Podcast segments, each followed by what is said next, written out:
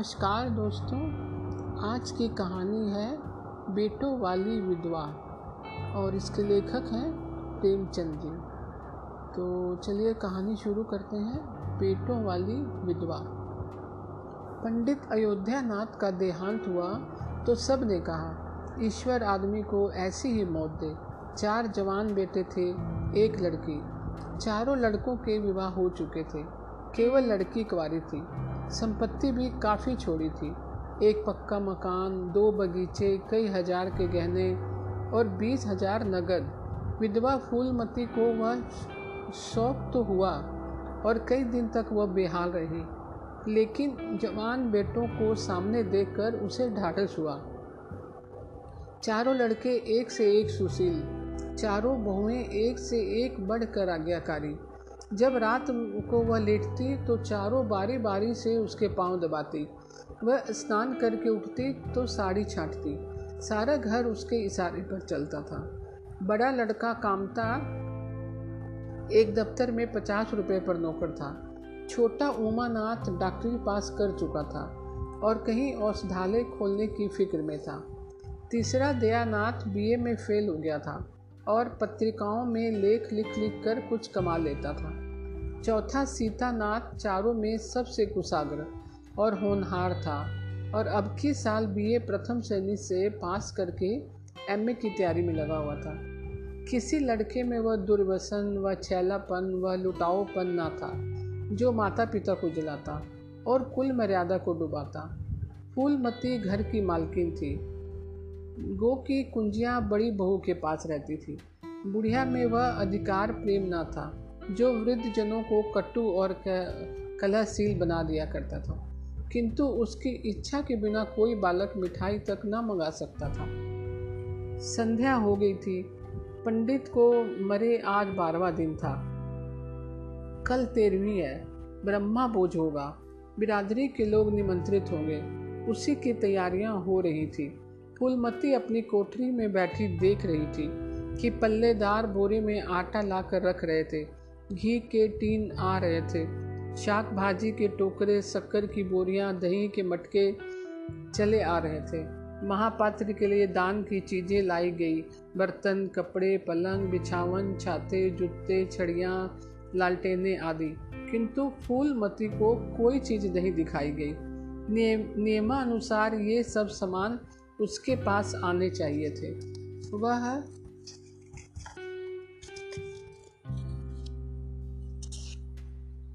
प्रत्येक वस्तु को देखती, उसे पसंद करती, उसकी मात्रा में कमी बेसी का फैसला करती, तब इन चीज़ों को भंडारे में रखा जाता। क्यों उसे दिखाने और उसकी राय लेने की ज़रूरत नहीं समझी गई? अच्छा वह आटा तीन ही बोरी क्यों आया? उसने तो पाँच बोरों के लिए कहा था, घी में भी पाँच ही कनस्तर है। उसने तो दस कनस्तर मंगवाए थे। इसी तरह साग, भाजी, शक्कर, दही आदि में भी कमी की गई। किसके किसने उसके हुक्म में हस्तक्षेप किया? जब उसने यह बात तय कर दी, तब किसे उसको घटाने बढ़ाने का अधिकार है? आज चालीस वर्षों से घर के प्रत्येक मामले में फूलमती की बात सर्वमान्य थी। उसने सौ कहा तो सौ खर्च किए गए। एक कहा तो एक। किसी ने मीन मेघ ना की यहाँ तक कि पंडित अयोध्या नाथ भी उसकी इच्छा के विरुद्ध कुछ न करते थे।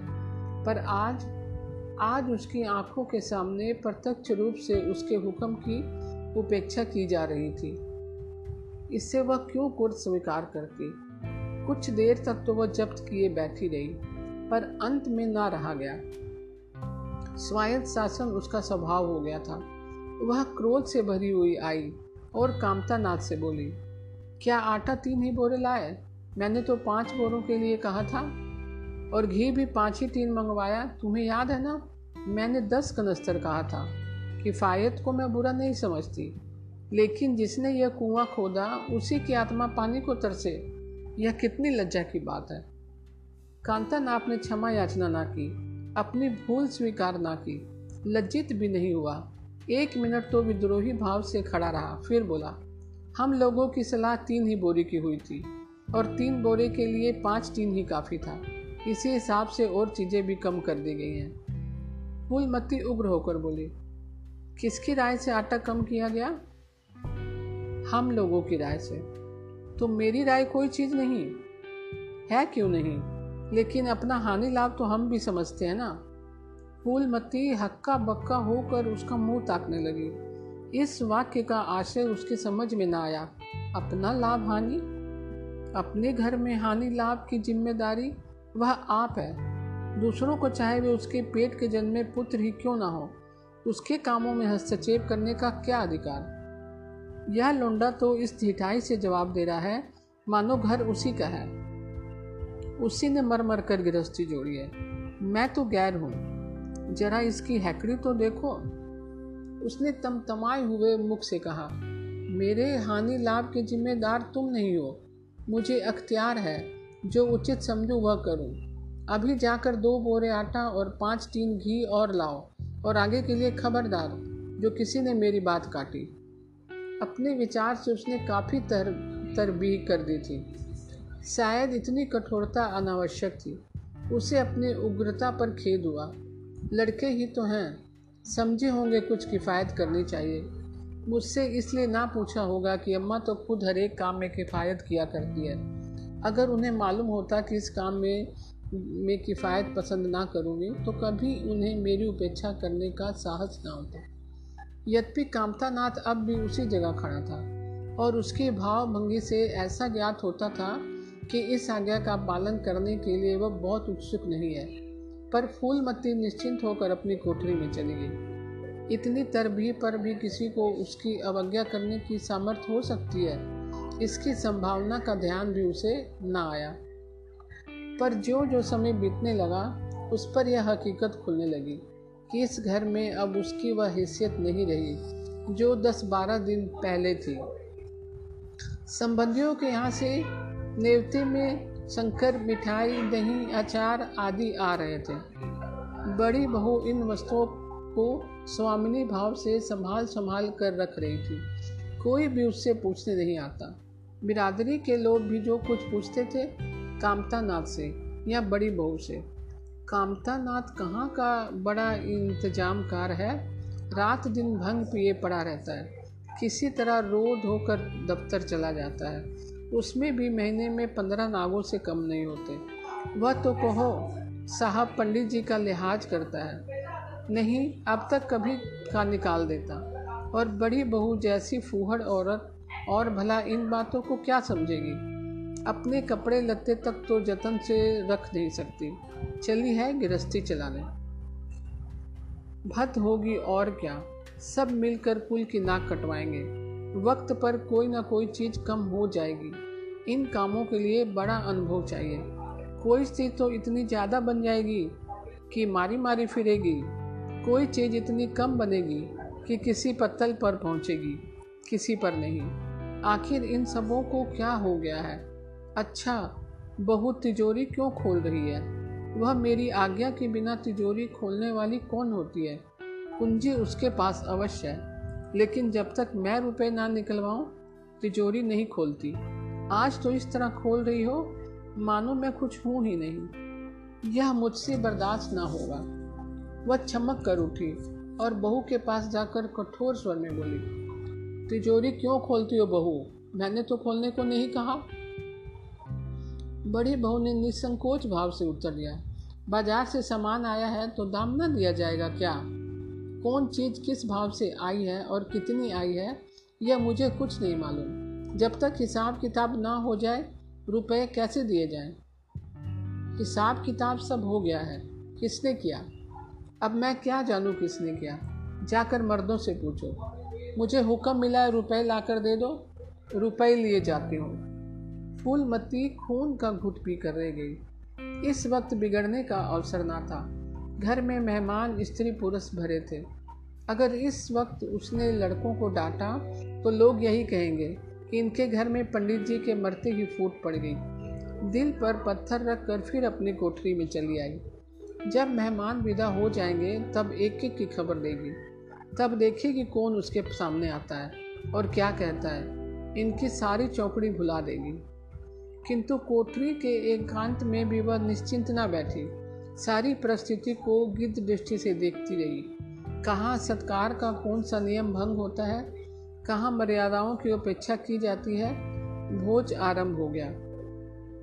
सारी बिरादरी एक साथ पंक्तों में बिठा दी गई। आँगन में मुश्किल से 200 आदमी बैठ सकते थे।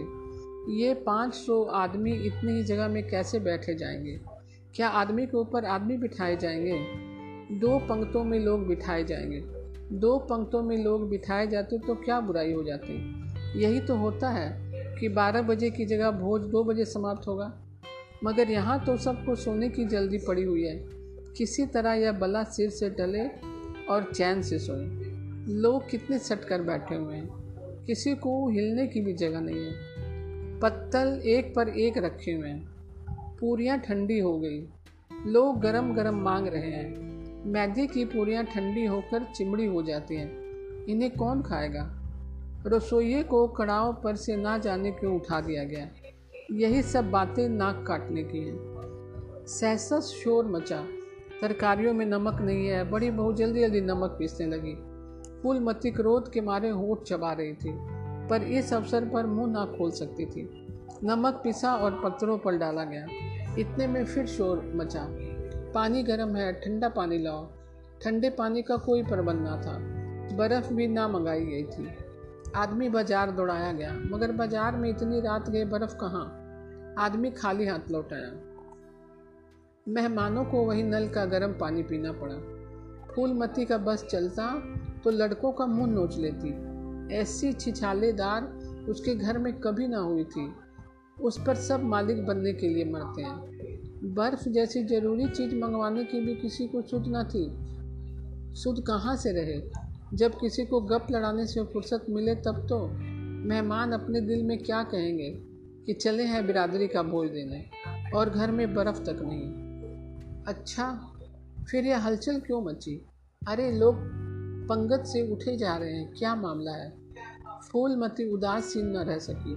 कोठरी से निकलकर बरामदे में आई। और कामता नाथ से पूछा, क्या बात हो गई लल्ला? लोग उठे क्यों जा रहे हैं? कामता ने कोई जवाब न दिया और वहाँ से खिसक गया। फूल फूलमती झुंझला कर रह गई। सहसा कहारिन मिल गई। फूलमती ने उससे भी वही प्रश्न किया, मालूम हुआ कि किसी के शोरबे में मरी हुई चूहिया निकल आई है? फूलमती चित्र लिखित सी वहीं की वहीं खड़ी रह गई। भीतर ऐसा उबाल उठा कि दीवार से सिर टकरा ले। अब आगे भोज का प्रबंध करने चले थे। इस फूहड़पन की कोई हद है। कितने आदमियों का धर्म सत्यानाश हो गया। फिर पंगत क्यों ना उठ जाए? आँखों से देखकर अपना धर्म कौन गवाएगा? हाँ किया धरा मिट्टी में मिल गया। सैकड़ों रुपए पर पानी फिर गया। बदनामी हुई वह अलग। मेहमान उठ चुके थे। पतलों का खाना ज्यों का त्यों पड़ा हुआ था। चारों लड़के आँगन में लज्जित खड़े थे।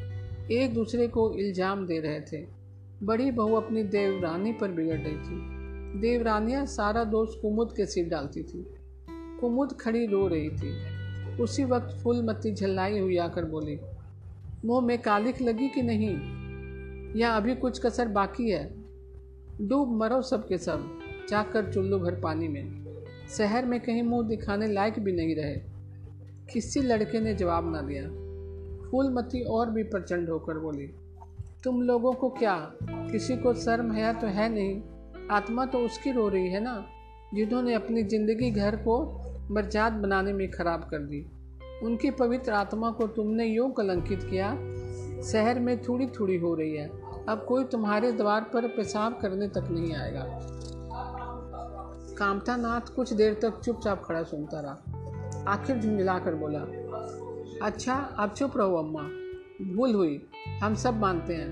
बड़ी भयंकर भूल हुई। लेकिन क्या आप उसके लिए घर के प्राणियों को हलाल कर डालोगी? सभी से भूलें होती हैं। आदमी पछता कर रह जाता है। किसी की जान तो नहीं मारी जाती ना? बड़ी बहू ने अपनी सफ़ाई दी। हम क्या जानते थे कि बीबी से इतना सा काम भी ना होगा? उन्हें चाहिए था कि देख कर तरकारी करा में डालती। टोकरी उठाकर करा में डाल दी। इसमें हमारा क्या दोष? कामता नाथ ने पत्नी को डांटा।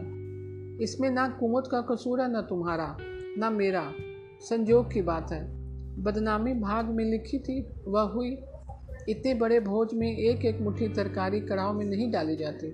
टोकरे के टोकरे उड़ेल दिए जाते हैं। कभी कभी ऐसी दुर्घटना हो ही जाती है। पर इससे कैसी जगह साई और कैसी ना कटाई? तुम खाम खा जले पर नमक छिड़कती हो। फूलमती ने दांत पीस कर कहा शरमाते तो नहीं, उल्टे और बेहाई की बातें करते हो। कामता ने निसंकोच होकर कहा शरमाम क्यों? किसी की चोरी की है? चीनी में चीटे और आटे में धुन या नहीं देखे नहीं देखे जाते। पहले हमारी निगाह ना पड़ी, बस यही बात बिगड़ गई। नहीं चुपके से चूहिया निकाल कर फेंक देते, किसी को खबर तक ना होती। फूलमती ने चकित होकर कहा, क्या कहता है?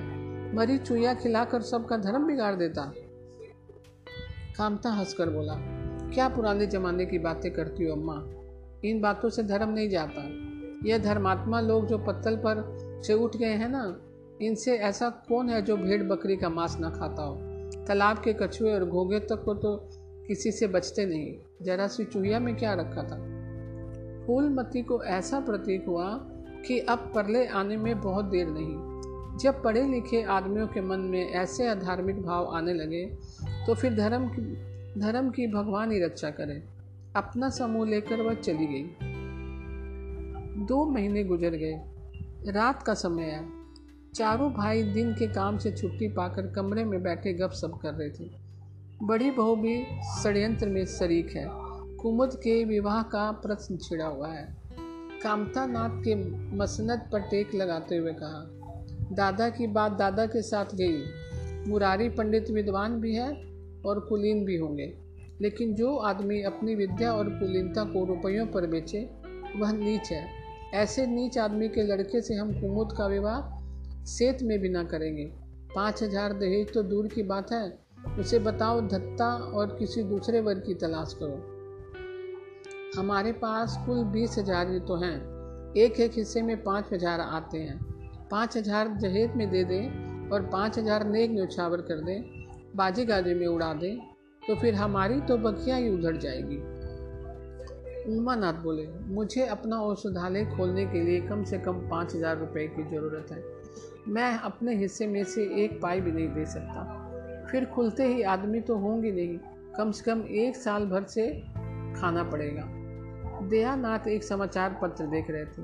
आँखों से ऐनक उतारते हुए बोले, मेरा विचार भी एक पत्र निकालने का है। प्रेस और पत्र में कम से कम दस हज़ार की कैपिटल चाहिए। पाँच हज़ार मेरे रहेंगे तो कोई ना कोई साझेदार पाँच हज़ार का मिल जाएगा। पत्रों में लेख लिख कर मेरा निर्वाह नहीं हो सकता। कामता नाथ ने सिर हिलाते हुए कहा, अजी राम भजो, सेत में कोई लेख छापता नहीं, रुपए कौन दिए देता है? दयानाथ ने प्रतिवाद किया, नहीं, यह बात तो नहीं है। मैं तो कहीं भी बिना पेशगी पुरस्कार लिए नहीं दिखता। कामता ने जैसे अपने शब्द वापस लिए। तुम्हारी बात मैं नहीं कहता भाई, तुम तो थोड़ा बहुत मार लेते हो, लेकिन सबको तो नहीं मिलता ना? बड़ी बहू ने श्रद्धा भाव से कहा, कन्या भागवान हो तो दरिद्र घर में भी सुखी रह सकती है। अभागी हो तो राजा के घर में भी रोएगी। यह सब नसीबों का खेल है। कामता नाथ ने स्त्री की ओर प्रशंसा भाव से देखा। फिर इसी साल हमें सीता का विवाह भी करना है। सीतानाथ सबसे छोटा है। सिर झुकाए भाइयों की स्वार्थ भरी बातें सुन सुनकर कुछ कहने के लिए उतावला हो रहा था। अपना नाम सुनते ही बोला, मेरे विवाह की आप चिंता ना करें। मैं जब तक किसी धंधे में ना लग जाऊँ, विवाह का नाम भी ना लूँगा। और सच पूछिए तो मैं विवाह करना ही नहीं चाहता। देश को इस समय बालकों की ज़रूरत नहीं, काम करने वालों की ज़रूरत है। मेरे हिस्से के रुपए आप कुमुद के विवाह में खर्च कर दें। सारी बातें तय हो जाने के बाद यह उचित नहीं कि पंडित मुरारी लाल से संबंध तोड़ लिया जाए। उमा ने तीव्र स्वर में कहा, दस हज़ार कहाँ से आएँगे? सीता ने डरते हुए कहा, मैं तो अपने हिस्से के रुपए देने को कहता हूँ। और शेष मुरारी मुरारी लाल से कहा जाए कि दहेज में कुछ कमी कर दे। वह इतने स्वार्थान नहीं है कि इस अवसर पर कुछ बल खाने को तैयार न हो जाएँगे।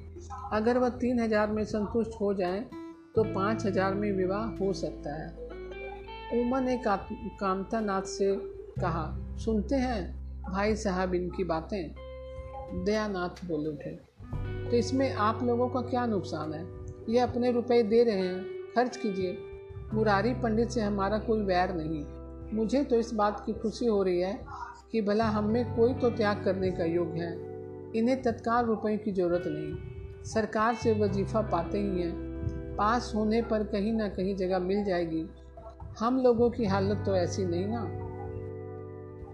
कामता नाथ ने दूरदर्शा का परिचय दिया। नुकसान की एक ही एक ही कही। हम, हमसे एक को कष्ट हो तो क्या और लोग बैठे देखेंगे? हम अभी लड़के हैं। इन्हें क्या मालूम? समय पर एक रुपया एक लाख का काम करता है। कौन जानता है, कल इन्हें विलायत जाकर पढ़ने के लिए सरकारी वजीफ़ा मिल जाए या सिविल सर्विस में आ जाए।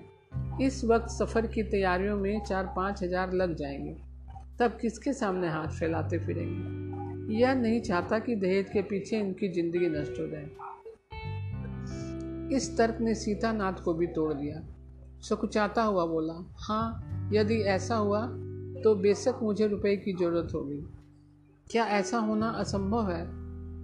असंभव तो मैं नहीं समझता, लेकिन कठिन अवश्य है। वजीफ़े उन्हें मिलते हैं, जिनके पास सिफारिश होती है। मुझे कौन पूछता है? कभी कभी सिफारिशें धरी रह जाती हैं और बिना सिफारिश वाले बाजी मार दे जाते हैं। तो आप जैसा उचित समझें। मुझे यहाँ तक मंजूर है कि चाहे मैं विलायत ना जाऊँ पर कुमुद अच्छे घर जाए। कामता नाथ ने निष्ठा भाव से कहा अच्छा घर दहेज देने से नहीं मिलता भैया। जैसा तुम्हारी भाभी ने कहा, यह नसीबों का खेल मैं तो चाहता हूँ कि मुरारी लाल को जवाब दे दिया जाए और कोई ऐसा वर्ग खोजा जाए जो थोड़े में राज़ी हो जाए। इस विवाह में एक हज़ार से ज़्यादा नहीं खर्च कर सकते। पंडित दीनदयाल कैसे हैं? उमा ने प्रसन्न होकर कहा, बहुत अच्छे। एम ए बी ए ना सही। जदबानी से अच्छी आमदनी है। दयानाथ ने आपत्ति की। अम्मा से भी तो पूछ लेना चाहिए। कामता नाथ को इसकी कोई ज़रूरत ना मालूम है बोले, उनकी तो जैसे बुद्धि ही भ्रष्ट हो गई है। वही पुराने युग की बातें। मुरारी लाल के नाम पर उधार खाए बैठी हैं। यह नहीं समझती कि वह जमाना नहीं रहा। उनको तो बस कुमुद मुरारी पंडित के घर जाए चाहे हम लोग तबाह हो जाएँ। उमा ने एक शंका उपस्थित की। अम्मा अपने सब गहने कुमुद को दे देगी। देख लीजिएगा। कामता नाथ का स्वार्थ नीति से विद्रोह न कर सका। बोले, गहनों पर उनका पूरा अधिकार है। यह उनका स्त्री धन है, जिसे चाहे दे सकती हैं। उमा ने कहा, स्त्री धन है? तो क्या तो क्या वह उसे लुटा देंगी? आखिर वह भी तो दादा की ही कमाई है। किसी की कमाई हो, स्त्री धन पर उनका पूरा अधिकार है।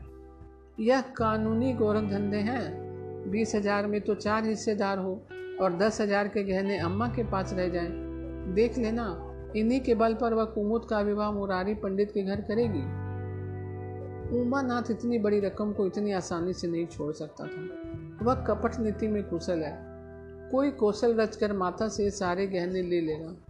उस वक्त तक कुमुद के विवाह की चर्चा करते फूलमती को भड़काना उचित नहीं। कामता नाथ ने सिर हिलाकर कहा, भाई, मैं इन चालों को पसंद नहीं करता। उमा नाथ ने खिसिया कर कहा, गहने दस हज़ार से कम के ना होंगे। कामता नाथ अविचलित स्वर में बोले, कितने ही के हों, मैं अनिति में हाथ नहीं डालना चाहता। तो आप अलग बैठिए। हाँ बीच में भांजी ना मारिएगा। मैं अलग रहूँगा। और तुम सीता? मैं भी अलग रहूँगा। लेकिन जब दयानाथ से यही प्रश्न किया गया तो वह उमानाथ से सहयोग करने को तैयार हो गया। दस हज़ार में ढाई हज़ार तो उसके होंगे ही। इतनी बड़ी रकम के लिए कुछ कौशल भी करना पड़े तो क्या क्षम्य है? फूलमती रात को भोजन करके लेटी कि उमा और दया उसके पास आकर बैठ गए। दोनों ऐसा मुँह बनाए हुए थे, मानो कोई भारी विपत्ति आ पड़ी है। फूलमती ने सशंक होकर पूछा, तुम दोनों घबराए हुए मालूम होते हो? उमा ने सिर खुजाते हुए कहा, समाचार पत्रों में लेख लिखना बड़े जोखिम का काम है, अम्मा। कितना ही बच कर लिखो, लेकिन कहीं ना कहीं पकड़ हो ही जाती है। दयानाथ ने एक लेख लिखा था। उस पर पाँच हज़ार की जमानत मांगी गई है। अगर कल तक जमानत ना जमा कर दी तो गिरफ़्तार हो जाएँगे और दस साल की सजा ठुक जाएगी। फूलमती ने सिर पीट कर कहा तो ऐसी बातें क्यों लिखते हो बेटा?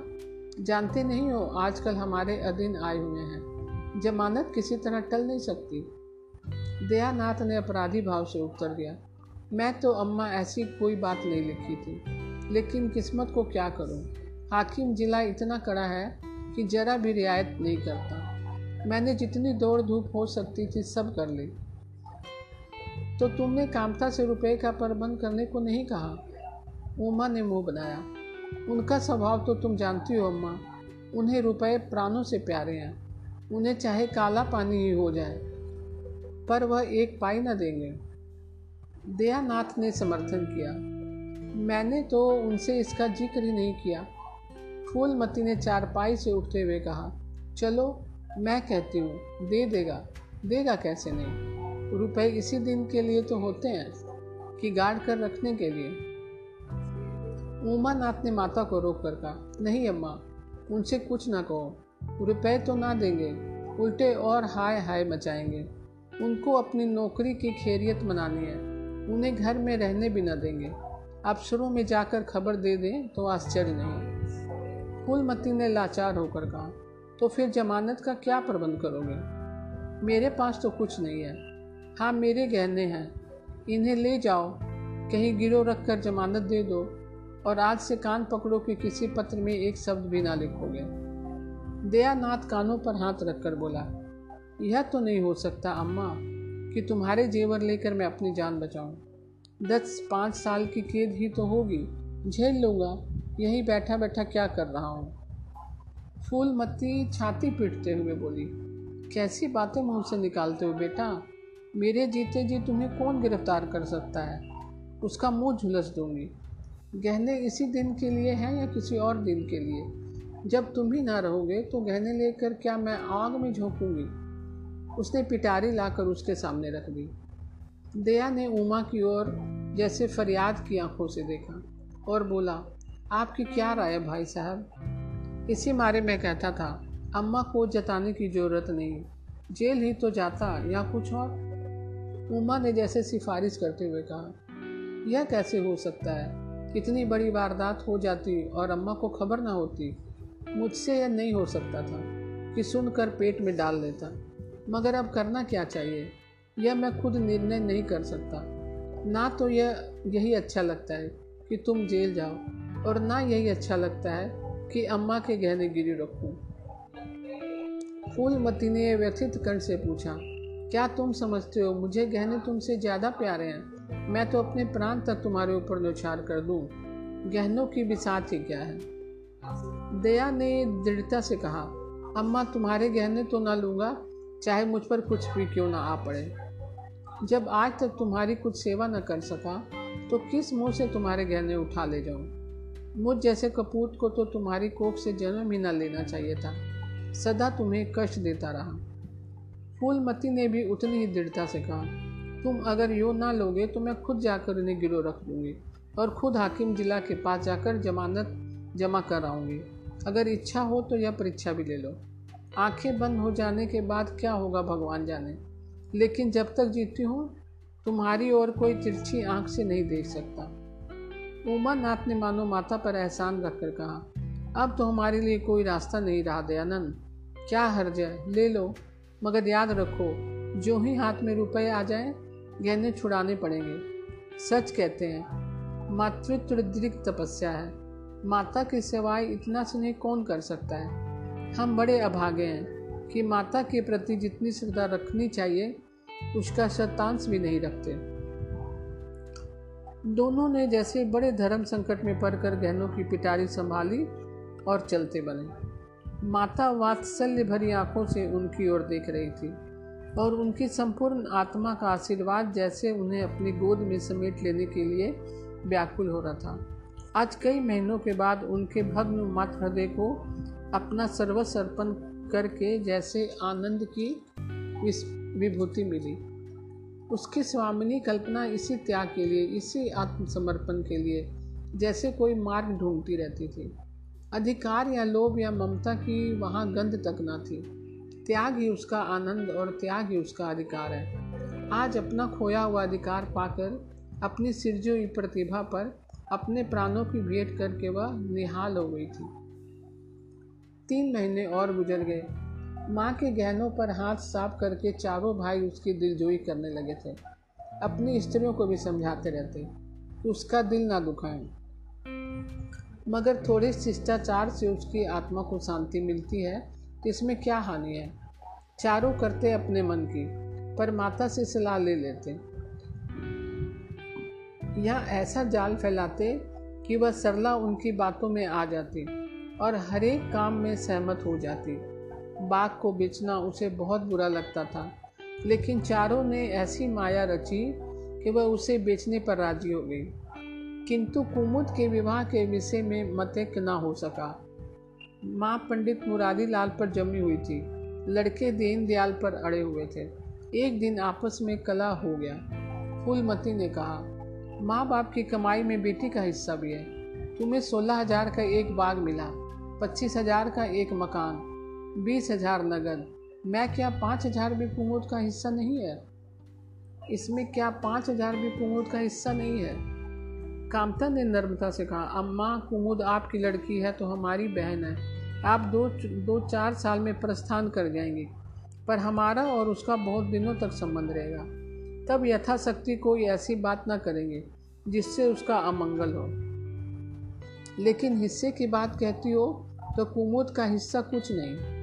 दादा जीवित थे तब और बात थी। वो उसके विवाह में जितना चाहते खर्च करते, कोई उनका हाथ ना पकड़ सकता था। लेकिन अब तो हमें एक एक पैसे की किफ़ायत करनी पड़ेगी।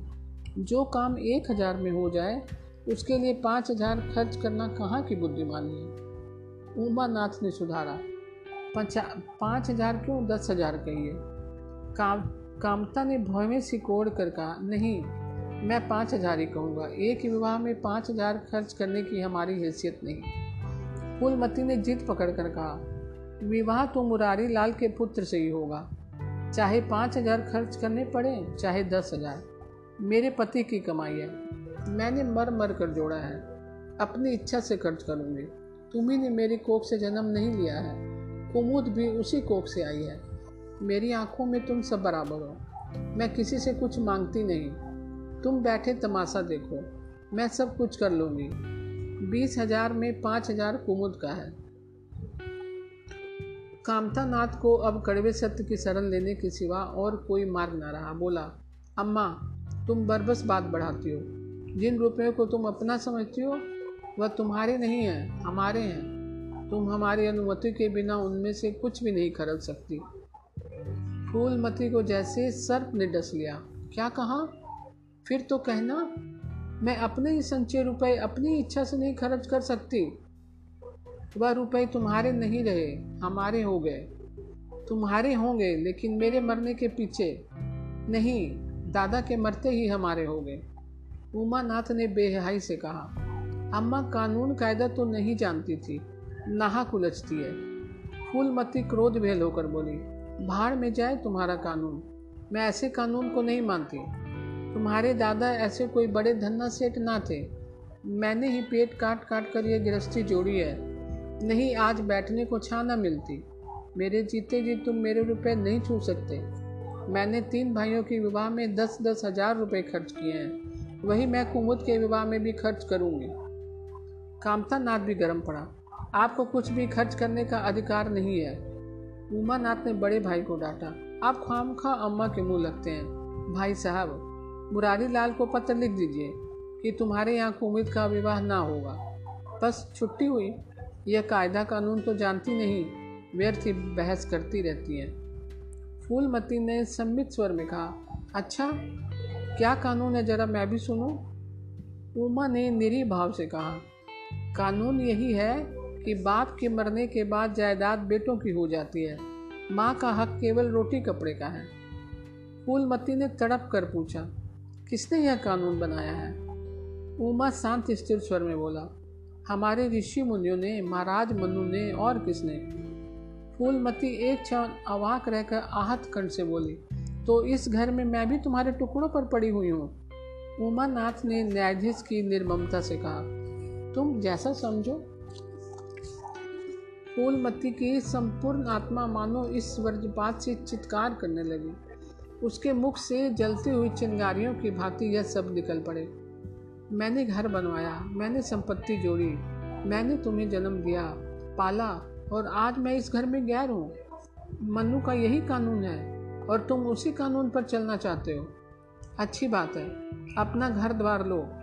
मुझे तुम्हारी आश्रिता बनकर रहना स्वीकार नहीं। इससे कहीं अच्छा है कि मैं मर जाऊँ। वह रे अंधेर। मैंने मैंने पेड़ लगाया और मैं ही उसकी छाँव में खड़ी नहीं हो सकती। अगर यही कानून है तो मैं इसमें आग लग जाए।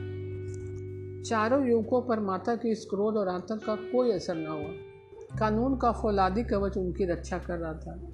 इन कांटों का उन पर क्या असर हो सकता था? जरा देर में फूलमती उठकर चली गई। आज जीवन में पहली बार उसका वात्सल्य भग्न मातृत्व अभिशाप बनकर उसे धिकारने लगा। जिस मातृत्व को उसने जीवन की विभूति समझा था, जिसके चरणों पर वह सदैव अपनी समस्त अभिलाषाएँ और कामनाओं को अर्पित करके अपने को धन्य मानती थी, वही मातृत्व आज उसे अग्नि कुंड सा जान पड़ा, जिससे उसका जीवन जलकर भस्म हो रहा था। संध्या हो गई थी। द्वार पर नीम का वृत्त सिर झुकाए निस्पंद खड़ा था। मानो संसार की गति पर क्षुब्ध हो रहा हो। अस्ताचल की ओर प्रकाश और जीवन का देवता फूलमती के मातृत्व की ही भांति अपनी चिंता में जल, अपनी चिंता में जल रहा था। फूलमती अपने कमरे में जाकर लेटी। तो उसे मालूम हुआ कि उसकी कमर टूट गई है। पति के मरते ही अपने पेट के लड़के उसके शत्रु हो गए हैं। उसको स्वप्न में भी गुमान न था। जिन लड़कों को उसने अपना हृदय रक्त पिला पिला कर पाला, वही आज उसके हृदय पर यो आघात कर रहे हैं। अब वह घर उसे कांटों की सेज जैसा लग रहा था। जहाँ उसकी कुछ कदर नहीं, कुछ गिनती नहीं, वहाँ अनाथों की भांति पड़ी रोटियाँ खाए। यह उसकी अभिमानी प्रकृति के लिए असहा था। पर उपाय ही क्या था? वह लड़कों से अलग होकर रहे भी तो नाक किसकी कटेगी? संसार उसे थूके तो क्या? और लड़कों को थूके तो क्या? बदनामी तो उसी की है। दुनिया तो यही कहेगी ना। चार जवान बेटों के होते हुए बुढ़िया अलग पड़ी हुई है। मजूरी करके पेट पाल रही है। जिन्हें उसने हमेशा नीच समझा, वही उस पर हंसेंगे। नहीं, वह अपमान इस अनादर से कहीं ज़्यादा हृदय विकारक था। वह अपना और घर का पर्दा ढका रहने में ही कुशल है। हाँ अब उसे अपने को नई परिस्थितियों के अनुकूल बनाना पड़ेगा। समय समय बदल गया है। अब तक स्वामिनी बनकर रही, अब लौंडी बनकर रहना पड़ेगा। ईश्वर की यही इच्छा है। अपना बेटों की बातें और लाते गैरों की बातों और लातों की अपेक्षा फिर भी गनीमत है। वह बड़ी देर तक मुँह ढापे अपनी दशा पर रोती रही। सारी रात इसी आत्मवेदना में कट गई। शरद का प्रभात डरता डरता ऊषा की गोद से निकला। जैसे कोई कैदी छिप कर जेल से भाग आया हो। फूलमती अपने नियम के विरुद्ध आज तड़के ही उठी। रात भर में उसका मानसिक परिवर्तन हो चुका था। सारा घर सो रहा था। वह आँगन में झाड़ू लगा रही थी। रात ओस में भीगी हुई पक्की ज़मीन उसके नंगे पैरों में कांटों की तरह चुभ रही थी। पंडित जी उसे कभी इतने सवेरे उठने न देते थे। शीत उसके लिए बहुत हानिकारक थी। पर अब वह दिन नहीं। प्रकृति को भी समय के साथ बदलने, बदल देने का प्रयत्न कर रही थी। झाड़ू से फुर्सत पाकर उसने आग जलाई और चावल दाल की कंकड़ियाँ चुनने लगी। कुछ देर में लड़के जागे। बहुएँ उठी। सभी ने बुढ़िया को सर्दी के सिपड़े हुए काम करते देखा, पर किसी ने यह ना कहा कि, अम्मा, क्यों हलकान होती हो? शायद सब के सब बुढ़िया के इस मान मर्दन पर प्रसन्न थे। आज से फूलमती का यही नियम हो गया। जी तोड़कर घर का काम करना और अंतरंग नीति से अलग रहना। उसके मुख पर जो एक आत्मगौरव झलकता था, उसकी जगह गहरी वेदना छाई हुई थी। जहाँ बिजली जलती थी, वहाँ अब तेल का दिया टिमटिमाता रहता था, जिसे बुझा देने के लिए हवा का एक हल्का सा झोंका काफ़ी है। मुरारी लाल को इंक्वायरी पत्र लिखने की बात पक्की हो चुकी थी। दूसरे दिन पत्र लिख दिया गया। दीनदयाल ने कुमुद का विवाह निश्चित हो गया। दीनदयाल की उम्र चालीस से कुछ अधिक थी। मर्यादा में भी कुछ हेठ थे, पर रोटी दाल से खुश थे। बिना किसी ठहराव के विवाह करने पर राज़ी हो गए। तिथि नियत हुई। बारात आई, विवाह हुआ और कुमद विदा कर दी गई। फूलमती के दिल पर क्या गुजर रही थी, इसे कौन जान सकता है? कुमुद के दिल पर क्या गुजर रही थी इसे कौन जान सकता है? पर चारों भाई बहुत प्रसन्न थे। माने उनके हृदय का कांटा निकल गया हो। ऊँचे कुल की कन्या मुँह कैसे खोलती? भाग्य में सुख भोगना लिखा होगा, सुख भोगेगी। दुख भोगना लिखा होगा, दुख झेलेगी हरी इच्छा बेकसों का अंतिम अवलंब है। घर वालों ने जिससे विवाह कर दिया, उसमें हज़ार ऐब हों तो भी वह उसका उपास्य, उसका स्वामी है। प्रतिरोध उसकी कल्पना से परे था। फूलमती ने किसी काम में दखल ना दिया। कुमुद को क्या दिया गया, मेहमानों को कैसा सत्कार किया गया, किसके यहाँ से नेवते में क्या आया, किसी बात से भी उसने सरोकार ना था। उसने कोई सलाह भी ली ना, कोई सलाह भी ली गई तो यही कहा, बेटा, तुम लोग जो करते हो अच्छा ही करते हो, मुझसे क्या पूछते हो? जब कुमुद के लिए द्वार पर डोली आ गई और कुमुद माँ के गले लगकर लिपट कर रोने लगी तो वह बेटी को अपनी कोठरी मिलेगी। और कुछ सौ पचास रुपये और दो चार मामूली गहने उसके पास बच रहे थे। बेटी के अचल में डाल कर बोली, बेटी, मेरी तो मन के मन में रह गई। नहीं क्या आज तुम्हारा विवाह इस तरह होता और तुम इस तरह विदा की जाती? आज तक फूलमती ने अपने गहनों की बात किसी से ना कही थी। लड़कों ने उसके साथ जो छल कपट व्यवहार किया था, इसे चाहे वो अब तक ना समझी हो, लेकिन इतना जानती थी कि गहने फिर ना मिलेंगे। और मनोमालिन्य बढ़ने के सिवा कुछ हाथ ना लगेगा। लेकिन इस अवसर पर उसे अपनी सफ़ाई देने की ज़रूरत मालूम है उम्मीद यह भाव मन में लेकर जाए कि अम्मा ने अपने गहने बहुओं के लिए रख छोड़े। इसे वह किसी तरह ना सह सकती थी। इसलिए वह अपनी कोठरी में गई थी। लेकिन कुमत को पहले ही इस कौशल की टोह मिल चुकी थी। उसने गहने और रुपए अचल से निकाल कर माता के चरणों में रख दिए और बोली, अम्मा, मेरे लिए तुम्हारा आशीर्वाद लाखों रुपए के बराबर है। तुम इन चीज़ों को अपने पास रखो। ना जाने अभी तुम्हें किन विपत्तियों का सामना करना पड़े। फूलमती कुछ कहना ही चाहती थी कि उमा नाथ ने आकर कहा, क्या कर रही हो कुमुद चल जल्दी कर साइड चली जाती है। यह लोग हाय हाय कर रहे हैं। फिर तो दो चार महीने में आएगी जो कुछ लेना देना हो ले लेना। फूलमती के घाव पर जैसे मनो निमक छिड़क पड़ा। बोली, मेरे पास अब क्या है भैया? जो मैं इसे दूँगी। जाओ बेटी, भगवान तुम्हारा सुहाग अमर करे। कुमुद विदा हो गई। फूलमती पछाड़ खाकर गिर पड़ी। जीवन की अंतिम लालसा नष्ट हो गई। एक साल बीत गया। फूलमती का कमरा घर के सब कमरों से बड़ा और हवादार था।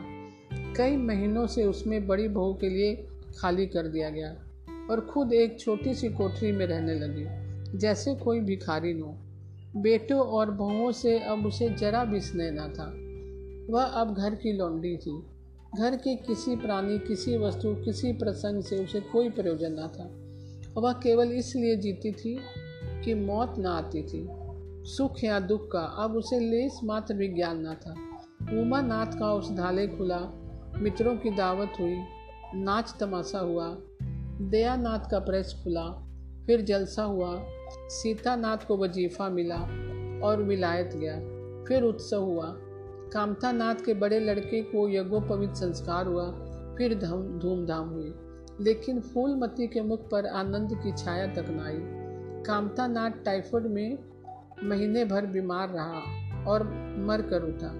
दयातनाथ ने उसको अपने पत्र का प्रचार बढ़ाने के लिए वास्तव में एक आपत्तिजनक लेख लिखा और छः महीने की सज़ा पाई। उमानाथ ने एक फौजदारी के मामले में रिश्वत लेकर गलत रिपोर्ट लिखी और उसकी सनद छीन ली गई। पर फूलमती के चेहरे पर रंज की परछाई तक न पड़ी। उसके जीवन में अब कोई आशा, कोई दिलचस्पी, कोई चिंता न थी। बस पशुओं की तरह काम करना और खाना। यही उसकी ज़िंदगी के दो काम थे। जानवर मारने से काम करता है, पर खाता है मन से। फूलमती बेकहे काम करती थी, पर खाती थी विष के कोर की तरह। महीनों सिर में तेल ना पड़ता, महीनों कपड़े ना धुलते। कुछ परवाह नहीं, वह चेतना शून्य हो गई थी। सावन की झड़ी लगी हुई थी, मलेरिया फैल रहा था। आकाश में मटियाले बादल थे। ज़मीन पर मटियाला पानी। आर्द्र वायु शीत ज्वर ज्वर और श्वास का वितरण करती फिरती थी। घर की मैरी बीमार पड़ गई थी। फूलमती ने घर के सारे बर्तन मांजे। पानी में भींग भींग कर सारा काम किया। फिर आग जलाई और चूल्हे पर पतीलियाँ चढ़ा दी। लड़कों को समय पर भोजन तो मिलना ही चाहिए चाहिए। सहसा उसे याद आया। कामता नाथ नल का पानी नहीं पीते। उसी वर्षा में वह गंगा जल लाने चली। कामता नाथ ने पलंग पर लेटे लेटे कहा, रहने दो अम्मा, मैं पानी भर लाऊँगा। आज महरी खूब बैठ रही। फूलमती ने मटियाले आकाश की ओर देखकर कहा, तुम भीग जाओगे बेटा, सर्दी हो जाएगी। कामता नाथ बोले, तुम भी भीग रही हो, कहीं बीमार न पड़ जाओ। फूलमती निर्मम भाव से बोली, मैं बीमार न पड़ूँगी, मुझे भगवान ने अमर कर दिया है। उमानाथ भी वहीं बैठा था। उसके औषधालय के कुछ आमदनी ना होती थी, इसलिए बहुत चिंतित रहता था। भाई भावच की मुँह देखी करता रहता था। बोला, जाने भी दो भैया, बहुत दिनों बहुओं पर राज कर चुकी है, उसका प्रायश्चित तो करने दो। गंगा बढ़ी हुई थी, जैसे समुद्र हो, क्षितिज सामने के पुल से मिला हुआ था। किनारे के वृक्षों की केवल फुनगियाँ पानी के ऊपर तक रह गई थी। घाट ऊपर तक पानी में डूब गए थे। फूलमती कलसा लिए नीचे उतरी। पानी भरा और ऊपर जा रही थी कि पाँव फिसला। संभल ना सकी। पानी में गिर पड़ी। पल भर हाथ पाँव चलाए, फिर लहरें उसे नीचे खींच ले गई। किनारे पर दो चार पंडे चिल्लाए, अरे दौड़ो अरे दौड़ो, बुढ़िया डूबी जाती है। दो चार आदमी दौड़े भी। लेकिन फूलमती लहरों में समा गई। उन बल खाती हुई लहरों में, जिन्हें देखकर हृदय काँप उठता था। एक ने पूछा, यह कौन बुढ़िया थी? अरे, वही पंडित अयोध्या नाथ की विधवा। अयोध्या नाथ तो बड़े आदमी थे। हाँ थे तो पर इसके भाग में ठोकर खाना लिखा था। इनके तो कई लड़के बड़े बड़े हैं और सब कमाते हैं। हाँ सब है भाई। मगर भाग्य भी तो कोई वस्तु है। तो दोस्तों, कैसी लगी आपको यह कहानी? मैं कल फिर एक नई कहानी के साथ उपस्थित होंगी। तब तक के लिए नमस्कार दोस्तों।